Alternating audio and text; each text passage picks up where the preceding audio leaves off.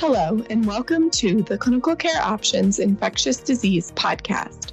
I'm your host, Jessica Adams.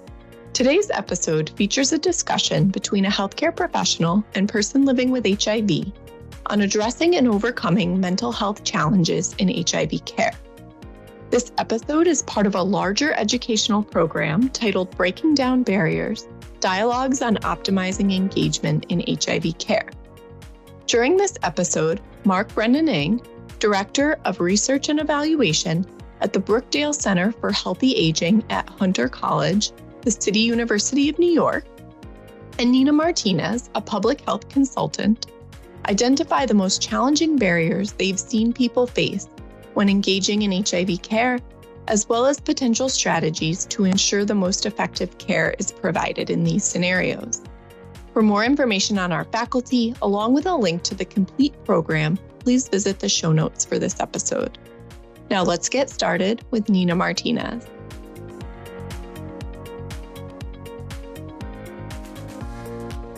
I'm very happy to see that mental health is becoming a more visible issue in the HIV community, starting with a recent JAMA article that I read that talked about how mental health needs to be part of the response to HIV globally. That was very exciting to read about because I don't think it's had quite the visibility and the platform over and above traditional biomedical treatments for the physical complications of HIV infection. So I was happy to have that discussed both in, in these articles, but also at the recent clinical symposium that we participated in.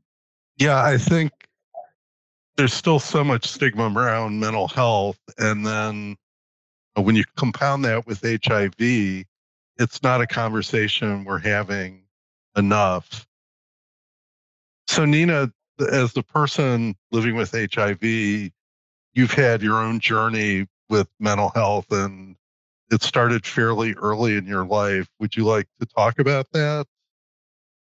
I think it's one of those phenomenon where you you know that you've been living with something for such a long time, but you don't have the words to express it. And I think mental health is one of those things. Um, I have been living with HIV for 40 years this year, uh, but conversations around mental health, I don't think they are definitely relegated to the margins. Uh, I think it's this some sort of expectation that life with HIV is supposed to be hard because of stigma and the way that we treat people with HIV is depressing. So there was never really in the part of my care, because I've been an HIV patient for 32 of those 40 years, mental health was not something of a particular clinical focus.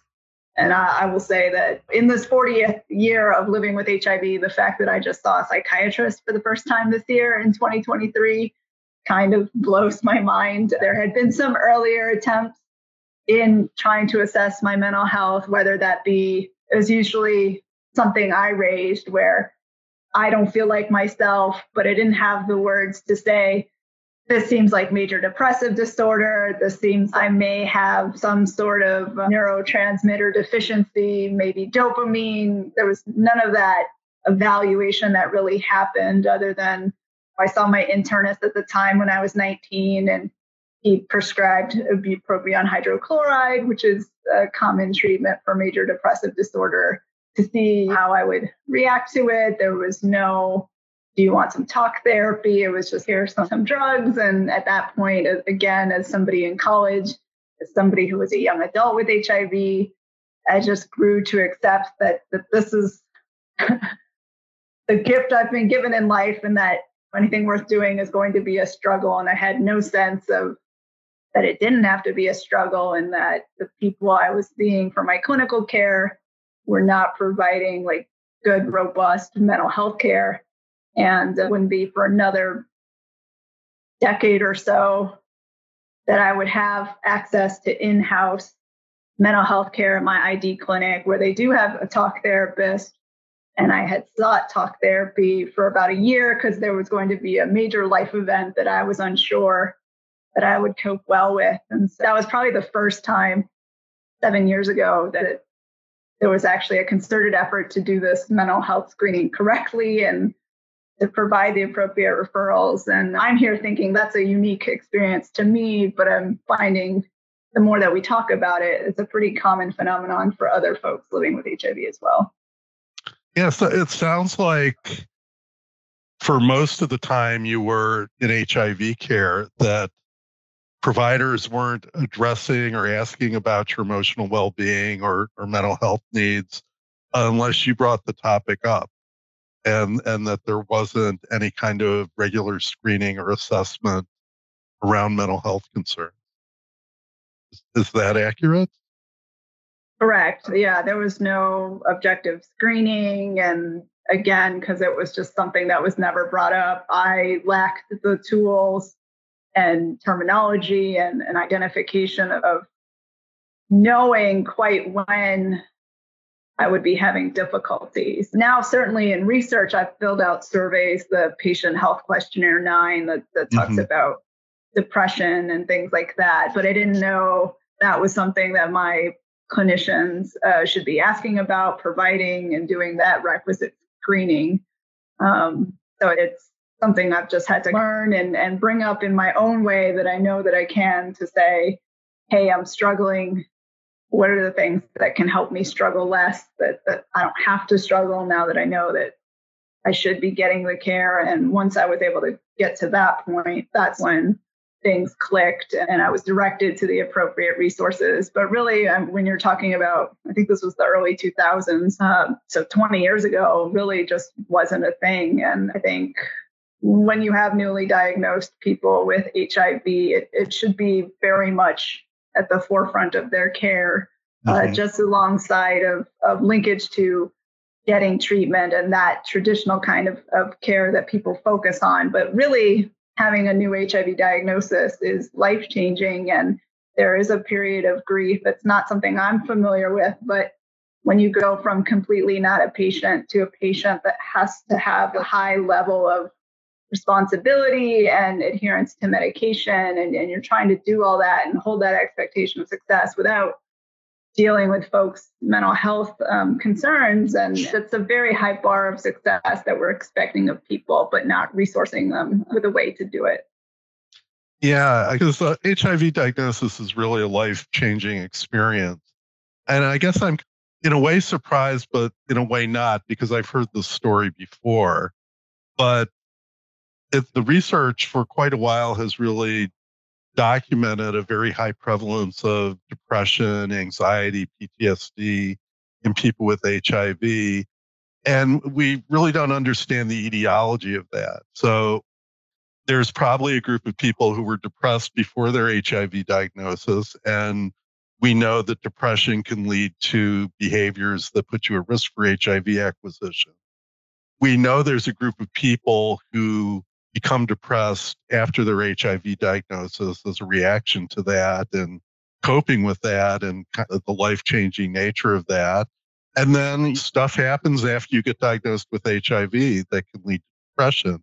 And we've known this for a long time. And we've also known that depression is one of the biggest barriers to both being engaged in HIV care and being adherent to antiretroviral medication.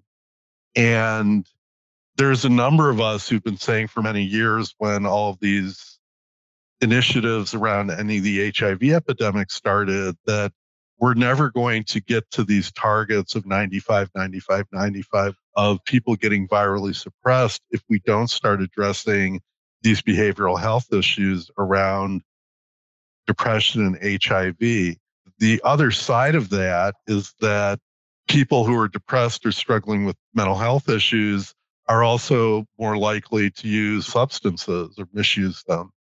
And we know that substance misuse is also a barrier to ART adherence and that it can even interfere with how well the medications work. it's like there's this big um, 100 pound elephant in the room that no one wants to deal with, but we're, we're not going to get to good HIV care or meeting these ending the epidemic goals until we cross that barrier. And your story really illustrates that. It logically just doesn't make sense to me now because everything that we measure success in HIV on is dependent on a single behavior, but we don't address behavioral health. And I hope that the people listening to this podcast find it as, as absurd as I do. That's the 800 pound elephant in the room. And, and you think, why would you need to get mental health care for a behavior that is so simple? And I would just ask listeners to consider how well do you take a multivitamin every day? How often do you take high blood pressure medication? every day and, and why is it that you're holding people with hiv to a higher standard you know it's good for your health but do you have the same level of adherence as the people that you treat and you're asking them to meet and if addressing their mental health needs is central to them doing the behavior you're asking them to adopt i don't see why you wouldn't address it other than you see mental health as secondary to traditional medical care yeah, because that behavior of, of taking the medication occurs in a context of a lot of other behaviors. And any kind of behavioral change is very difficult to sustain over the long term. We see that in HIV prevention around condom use, but just thinking more commonly of how hard it is for people to stay on a diet.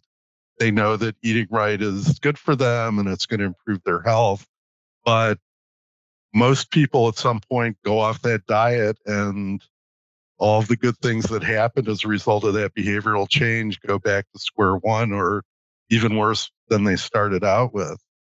It sounds though now like the place you're getting medical care has more of an integration between your HIV care and mental health care. Can you Tell us about mm-hmm. how that works. That sure. Clinic. They do have in house talk therapy. So they have a licensed professional counselor who provides talk therapy for patients if they wanted.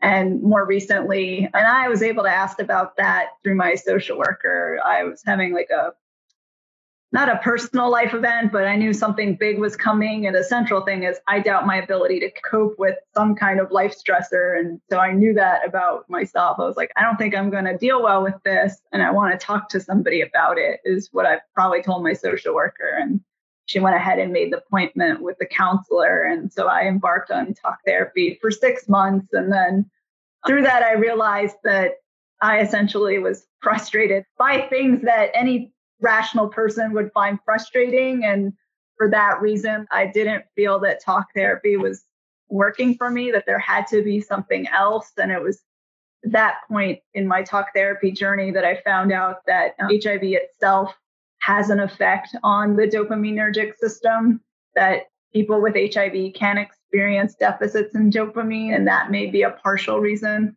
For those whose depression does not precede their HIV diagnosis, for mm-hmm. me personally, my HIV was pretty close to the beginning of life. In my case, we can be reasonably assured that if HIV has contributed to my diagnosis of depression, I don't think anybody would be surprised. So, in that way, knowing that there was a biologic component for me was really reassuring because so often you're made to feel like that depression is a result of your personal attitude of something that you could change about mm-hmm. yourself and here learning that HIV is biologically associated with decreased dopamine availability for me made it easier to accept that it, it's not something I can change about myself. So, what are we going to do in order to help treat this deficit in dopamine? And that was what starting medication had done for me. I had started it in the past. I didn't understand why I was taking it. And so, this time for the second trial of, of bupropion hydrochloride, I knew why I was taking it, so it made it easier to take. So, are you taking the medication in combination with the talk therapy? I had been at the time. So, one of the reasons I did discontinue it after two years was I became the first living kidney donor with HIV. There are living kidney donors who take bupropion hydrochloride, um, and a lot of them have their doses titrated down owing to having a solitary kidney. Uh, but the reason I, I went off of it before the donor evaluation was because in my mind, taking less medication meant that I would have a healthier kidney for my recipient. And mm-hmm. that may or may not have been the case, but it, it was a decision I made for myself. And as part of the living kidney donor evaluation, I did have a psychiatric evaluation, and he was aware that I went off the medication. So it wasn't a concern I had post donation. I thought that I would be able to take this medication after donation. And I had used it again for some time, but over time, my ability to tolerate a therapeutic dose of bupropion hydrochloride had been diminished. And so I no longer take it. And uh, that is one of the things I want other people living with HIV who decide that they may in the future want to donate a kidney as they can. It's legal, it's been legal for 10 years.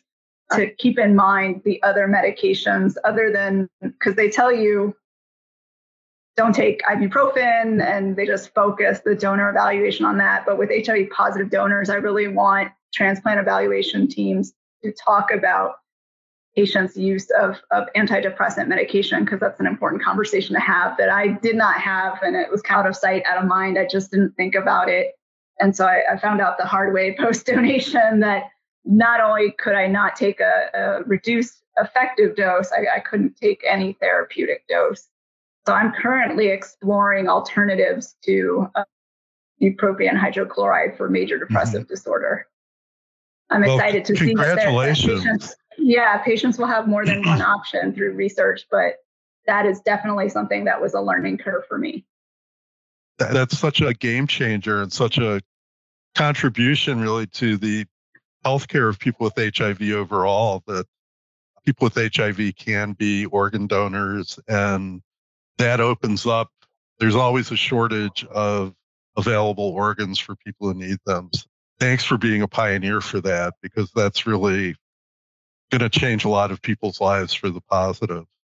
Yeah, I'm excited to to change the perception and, and to reduce stigma um, through that contribution. And I wanted people to know that because a lot of people do think that if you're somebody living with depression, that you can't be an organ donor, and it's I live with a mental illness. Let's not conflate that with somebody who's incapable of making a medical decision mm-hmm. for themselves. And, and organ donation as a living donor was a medical decision I was making for myself. And I was cleared by a psychiatrist to make that decision for myself.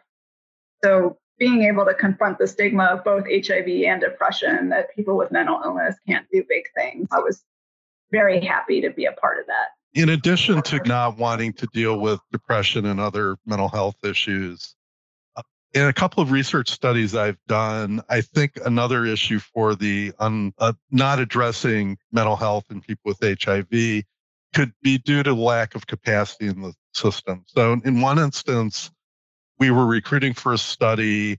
We were trying to follow the standards of care in New York State for people who have mental health issues and that requires a psychiatric evaluation. And this person scored really high. I think we were using that PHQ9 assessment, really high in depressive symptoms. And we were trying to get him a psychiatric assessment. He was a, a Medicaid patient, and it was going to take three months to get him an evaluation. And of course, we lost him before we could schedule that appointment. And I don't know what happened to this person. In another instance, I was working with one of the big AIDS service organizations in the city to recruit people, and they had just opened a mental health clinic. And the idea was that if people screen positive for depression, we were going to refer them to their mental health clinic. And we overwhelmed them in a couple of weeks. We found so many people in their client population who had really high levels of depressive symptoms. Even their brand new clinic wasn't able to accommodate all these people. I'm wondering in your journey, have you ever did you ever come across like difficulty obtaining services or this kind of lack of capacity? Or do you know other people living with HIV who might have had these kind of experiences? I'm just struck by what you just said about overwhelming them because you all use the patient health questionnaire nine. And it wasn't until just very recently that I found that posted publicly online through the University of Washington's website. And I thought to myself, how wonderful would it have been to have found that website 20 years ago to have something concrete and objective that I could fill out in my own time without any pressures of like answering it in front of somebody else, without any pressures of giving the socially desirable answer that I could answer mm-hmm. honestly, print that out and take it to a clinician instead of just guessing and having these uh, subjective senses of, of not feeling well, but to have specific, concrete ways to identify that I haven't been myself for the last two weeks, and these are the ways. And uh, I, I would think that if more patients were to find that resource as you were giving the screenings, that that's the barrier that they probably have is that they're not equipped with any tools that are within their purview. Uh, lack of capacity is, is mm-hmm. one thing, um, but we're not resourcing patients to be empowered themselves with the knowledge that that you all have as clinicians. If we could find that for ourselves, then be in a space where we're able to like ask ourselves the really hard question of, "Am I okay?" and go through that process of saying, here's something that is objectively telling me I'm not okay. And, and now I feel empowered to tell my healthcare provider about it. I think is a very different experience than depending on someone to screen you.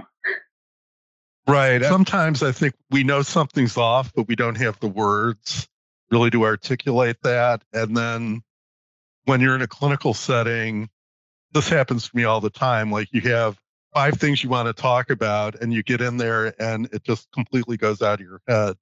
So being able to go into that encounter and being able to articulate in a specific way what the issue is, like, I feel hopeless or I feel sad all the time, or these are some of the common symptoms. So it sounds like one of the things you're suggesting is we need better patient education around mental health. I think we do a good job with patient education when it comes to HIV medication and adherence and talking about that. But I, maybe we need to do as much, if not more, when it comes to mental health issues. Yeah, I think the education is there once somebody is diagnosed, but how do you get people to the road to diagnosis is my question. And, uh, and I have found my way through a, to a diagnosis. It took me 13 years to get there mm. before I was like I can't even say at that point I was properly screened. It just kind of came the diagnosis that fit. And it, it was empiric in that I was responding well to bupropion hydrochloride. So then the assumption is my depression is, is dopamine related and, and that sort of thing. And I don't think that's how we should approach it. There should be a systematic evaluative approach. And for some reason, people with HIV aren't getting it. But there are public resources out there just because I personally don't know about it and the patients don't personally know about it doesn't mean that they're not there. And we're not doing a good job of making sure that patients know what's out there. I think we could make it more accessible because even if you think of somebody who thinking maybe I'm feeling depressed or something like this, patient health questionnaire does not communicate a screen for depressive symptoms. There's nothing you might find it a Google search, but I think there's probably better ways to educate and pri- provide outreach to the community. There's a lot of in the HIV space, a lot of community events, health fairs, things like that. And those might be some opportunities to talk about mental health, but maybe talk about it in a way that is not going to be stigmatizing or is not going to be threatening or off putting to people. Talking more about it in the context of, say, emotional well being. Like, how are you feeling day to day? How are you functioning in terms of your well being versus coming at it from depression? Um, right. I think I was just thinking of the patient health questionnaire nine reminded me of, of something like a symptom checker. Like you see those ubiquitous internet symptom checkers, but they're mm-hmm. all about physical health, and we don't have anything analogous for mental health. So the fact that somebody was posting the PHQ9 publicly for me was was interesting to think about. And again, what are the tools that patients have that aren't reliant on somebody screening them? Because again, if you can't get an appointment or if your doctor decides not to talk about mental health, how are you supposed to get that information? The, the simplest screener for depression is just one sentence Have you felt sad or depressed in the past two weeks? And that's almost as accurate as the PHQ9. And that's a question I think that's easily posed to patients in a clinical encounter.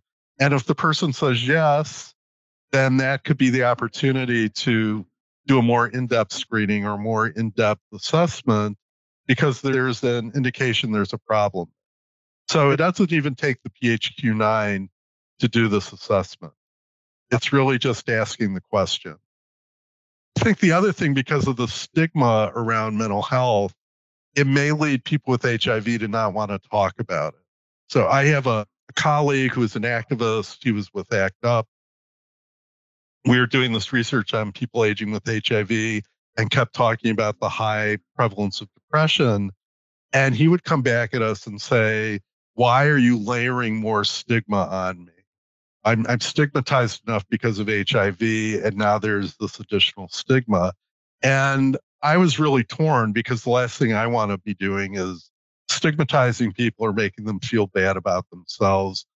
But on the other hand, if we don't talk about this at all, no one's going to do anything about it. So I don't have a good answer to that, but I think that's kind of additional challenge when we're talking about depression and other mental health issues with people with HIV is how can we approach it in a way that's not going to make them feel more stigmatized? Because stigma is one of the biggest contributors to depression. So you mm-hmm. get into kind of this vicious circle, and that's not helpful to anybody. They're both spheres of discussion that have a huge societal stigma, and in a way, they do internalize that. So sometimes, as much as you can equip a patient to, to have knowledge around mental health, in essence, when they're going through a mental health crisis and you're in a way, I can see where what I said is asking people to be bigger than their crisis. And that's a hard thing to ask of folks because I've certainly been there where, you know, I'm going through something, but to ask me to be bigger than that so I know what to do for myself, it doesn't make a lot of sense. So having a one sentence question that any clinician can ask in the patient encounter to, to prompt that conversation, I think is a very uh, salient point Yeah. this research study we were doing was addressing one of the other contributors to depression that we know about, which is social isolation. And this this was an intervention that was developed for actually people in the workplace to improve productivity. But my colleagues and I saw it, thought, well, this would be a great thing to try for people with HIV. And what it was a once a week call from a care manager. It wasn't telehealth. It wasn't therapy over the phone but it was just kind of checking call of, hi, how are you doing? Are you having any issues this week? And they, the issues could be from having problem with your roommate to having trouble with adherence with your medication, or some people talked about immigration issues. But one thing that we found is it was really effective at reducing depression in the group overall. That intervention reduced depressive symptoms by half over six months. The other thing we saw was that as the depression got better, a lot of people either stopped or cut down their use of substances. And I, th- I think we got one quote from somebody who told one of their care managers, these calls make such a difference every week because just knowing that somebody gives a damn really makes me feel like I should keep trying and life is, is worth living. Can you talk a little bit about social isolation and how that might contribute to mental health, either from your experience or people you know? Yeah, I can. As an introvert, in terms of the word social isolation, for me, I don't have a problem being by myself. That's how I reload up on my energy. But social isolation is a little different where you just don't care if you connect with somebody else. I can be a social person, but it's something that takes a lot of energy for me. But that's different than I don't want to see anybody because mm-hmm. I'm in my feelings or I'm in whatever I'm going through and I just can't see a way out. It's when your emotions are just getting so overwhelming that you can't even reach out. So the weekly calls that you're having that you had just described in your research, it's a way of somebody reaching in when you might not be able to reach out yourself. One interesting thing we did with that intervention was usually it's a one way communication between a, a, therapist or a counselor and their patient. But we allowed the people who were in our study to call the care managers if they felt like they needed to talk, which kind of turned the whole thing on its head. And people found that really beneficial too, that when they felt like they needed to talk to somebody, there was somebody they could call who would be objective and non judgmental and could just listen and hear them out. Uh, and there was actually a, a, psychologist in New York who heard about our study and she worked with people with HIV. And so she decided to let her clients start doing that and calling her, which is scary for a lot of providers to think like they're making themselves too vulnerable or people are going to take advantage of that but on the other hand, it really made a difference for people to have that resource that they could call on when they needed it. Just to know that somebody is there. It's something that I, it wasn't until I had friends who unfortunately still died of Kaposi sarcoma, who were in their early 30s, who were young Black gay men. And that's a very painful experience. And in the post uh, highly active antiretroviral therapy era when we have combination ART, when we know that that works, to, to see people still dying at the age that they were dying in the 80s and everybody is wondering why and didn't these people have access to care? They did. Didn't they have access to medication? They did but they had unaddressed mental health concerns. They had social isolation and the best way i can just explain it to people is that something inside them broke. They knew all of the right things that they needed to do for their physical health and they knew but because they didn't know what to do with their emotional health that they became socially isolated and the fact that we as an hiv community don't bother to reach in and that people living with hiv for a much longer amount of time they for some reason we see the social isolation. We all know that it happens and it becomes this inevitability. And i know for myself seeing these two friends who had died I had made like a almost a pact, an accountability buddy pact to make sure that I always had someone I knew I could reach out to. I mean, we're friends, but we, we made a pact with one another like, hey, I'm always here for you, reach out, and vice versa. And no matter what we're doing, and just so that we know somebody is there. So it's very similar to what you were doing, is having this two way conversation because a lot of people don't have that kind of social support. And then that's where we get people who stop self care, who stop taking their medication, and then we end up with they get preventable um, opportunistic infections and die from that. So, yeah, social isolation in the context of major depressive disorder, I have experienced. Mm-hmm. Uh, but it's something that because I have experienced it in that respect, I am trying as I live longer with HIV to make sure that I don't walk down that same path. So it's very front of mind for me. And uh, what's going to make that easier to stave off is getting my mental health concerns addressed and then maintaining a, a robust social support system. Yeah. So one, one of my husband's relatives was HIV positive, and he knew I worked in HIV, never talked to me about it. I think that the stigma around HIV was so much. Um, he stopped taking his medications and passed away as a result of that. What's sad about this is he wasn't socially isolated. He had a partner.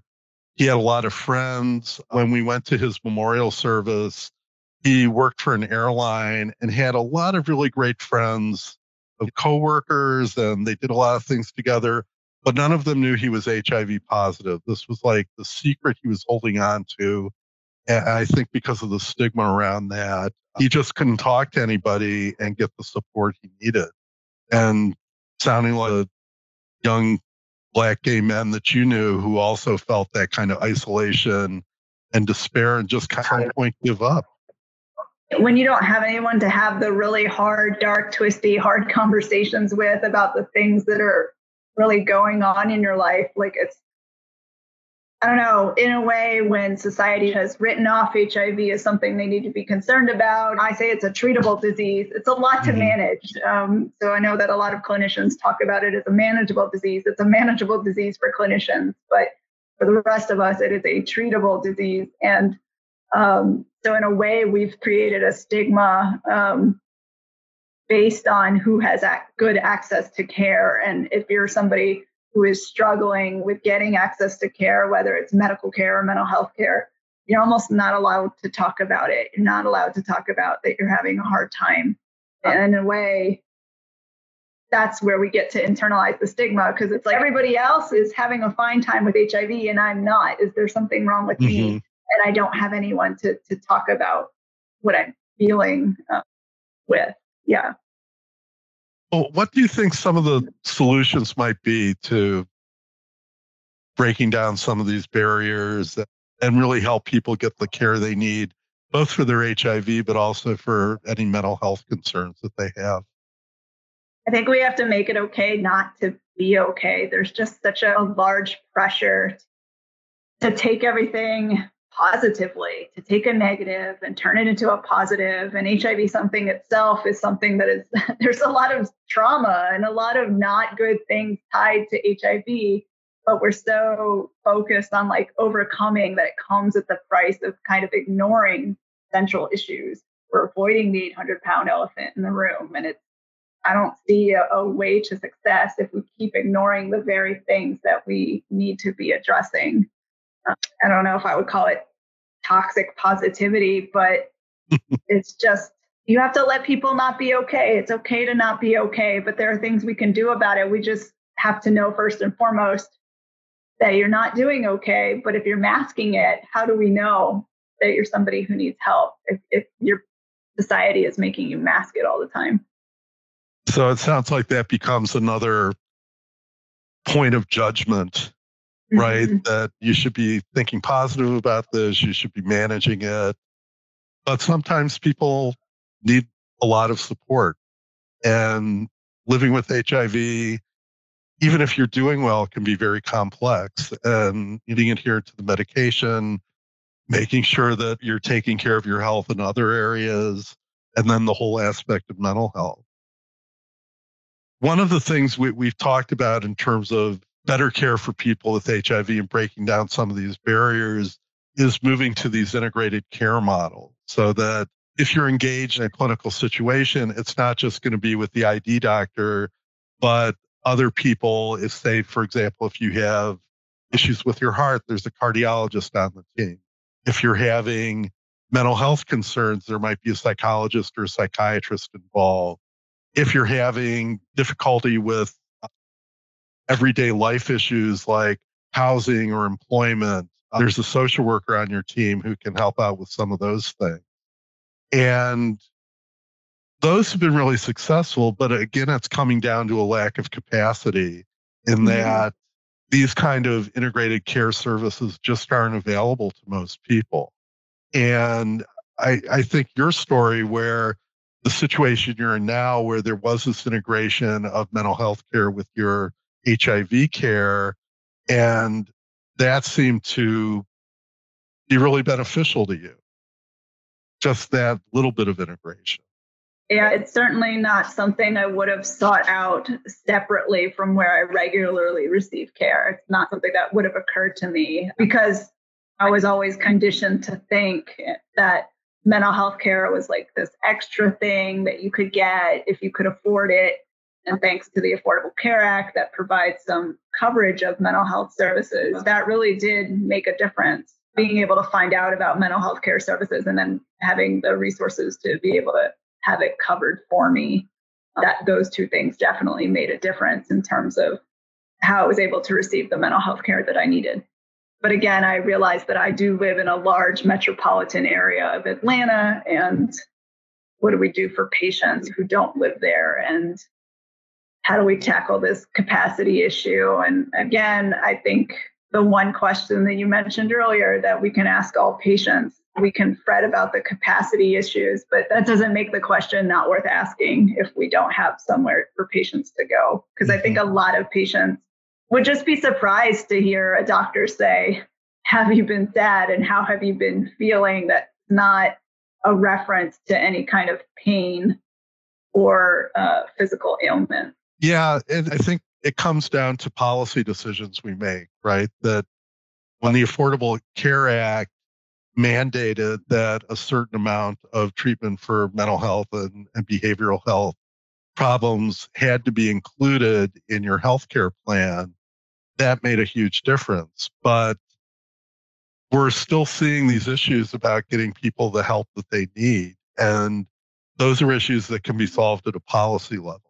It's all about where are you putting the emphasis and are you going to back that up with some money that's going to allow those services to happen? We have that medical board that decides what kind of screenings are worth paying for. Oh, the United States Preventive Services Task Force. Very good. good we have a public health expert on there. but when they determine that something is cost effective and worth it, all of a sudden insurance has to pay for it. And yes, that happened the, the with recommendations. HIV Yeah. Mm-hmm. It happened with HIV treatment. If we could get similar determinations around mental health treatment and mental health screening, I think that would go a long way to addressing the problem. So we could get mental health screening a grade A or grade B recommendation by the United States Preventative mm-hmm. Services Task Force. And then that would mandate insurers to cover those services. It's like a shingles vaccine. Yeah, I think that the getting these policy decisions to recognize that central to what we ask patients to do. And I think in HIV, we have this ability to stigmatize patients that, that they have this virus is like a bad thing and this body with a virus is a bad thing. So we tend to focus on patients who don't have HIV to think that the patients not getting HIV is how we get ourselves out of an epidemic. But we're not going to treat our way out of an epidemic. We need to involve people living with HIV in our approach to ending the epidemic. And we can't be involving people with HIV only in the context of you pose a health risk to others. We we have to treat people with HIV as people mm-hmm. with needs, healthcare needs that need to be addressed, and and the idea that we're just trying to ignore that they have mental health concerns is we do that for people not living with HIV. We find a way not to acknowledge mental health, but it, the need be, to address mental health needs becomes more acute, particularly in our response to the HIV epidemic. I totally agree. It, we need to take the moral question out of healthcare and mm-hmm. blaming people for the health conditions, the mental health conditions that they're dealing with. It's it's not a moral question; it's a healthcare question. And I think if we could get there, that would make a huge difference in how we address mental health, how we address HIV care, and a lot of things outside of HIV where we still have a moral judgment about why people are struggling, like substance misuse. That's right. something that we pin on the person who's dealing with that challenge. There's an excuse not to treat it as a medical condition. It becomes easier for people to not worry about themselves in that regard because they're using the, the, moral judgment as a reason for why somebody is in the situation they're in. And they can assure themselves, oh, I, that's not going to be me because I don't do that. And um, mm-hmm. that's a, the evilness of, of, stigma that's designed to do to, to other somebody. And yeah, I think the more that we fight against that, the more that we just normalize. Some people's brains are different than other people's brains, and that's okay. And that viruses happen. Whatever we can do, obviously, individual responsibility isn't enough. And we need to put these systemic structures in place to prioritize both treatment and prevention.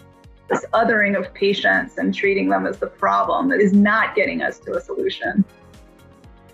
I think that's very well said. Thank you very much to Mark Brennan and Nina Martinez. And thanks to you, the listeners, for joining in. As a reminder to view the full program, Breaking Down Barriers Dialogues on Optimizing Engagement in HIV Care, please click on the link in the show note. Thanks for listening and enjoy the rest of your day.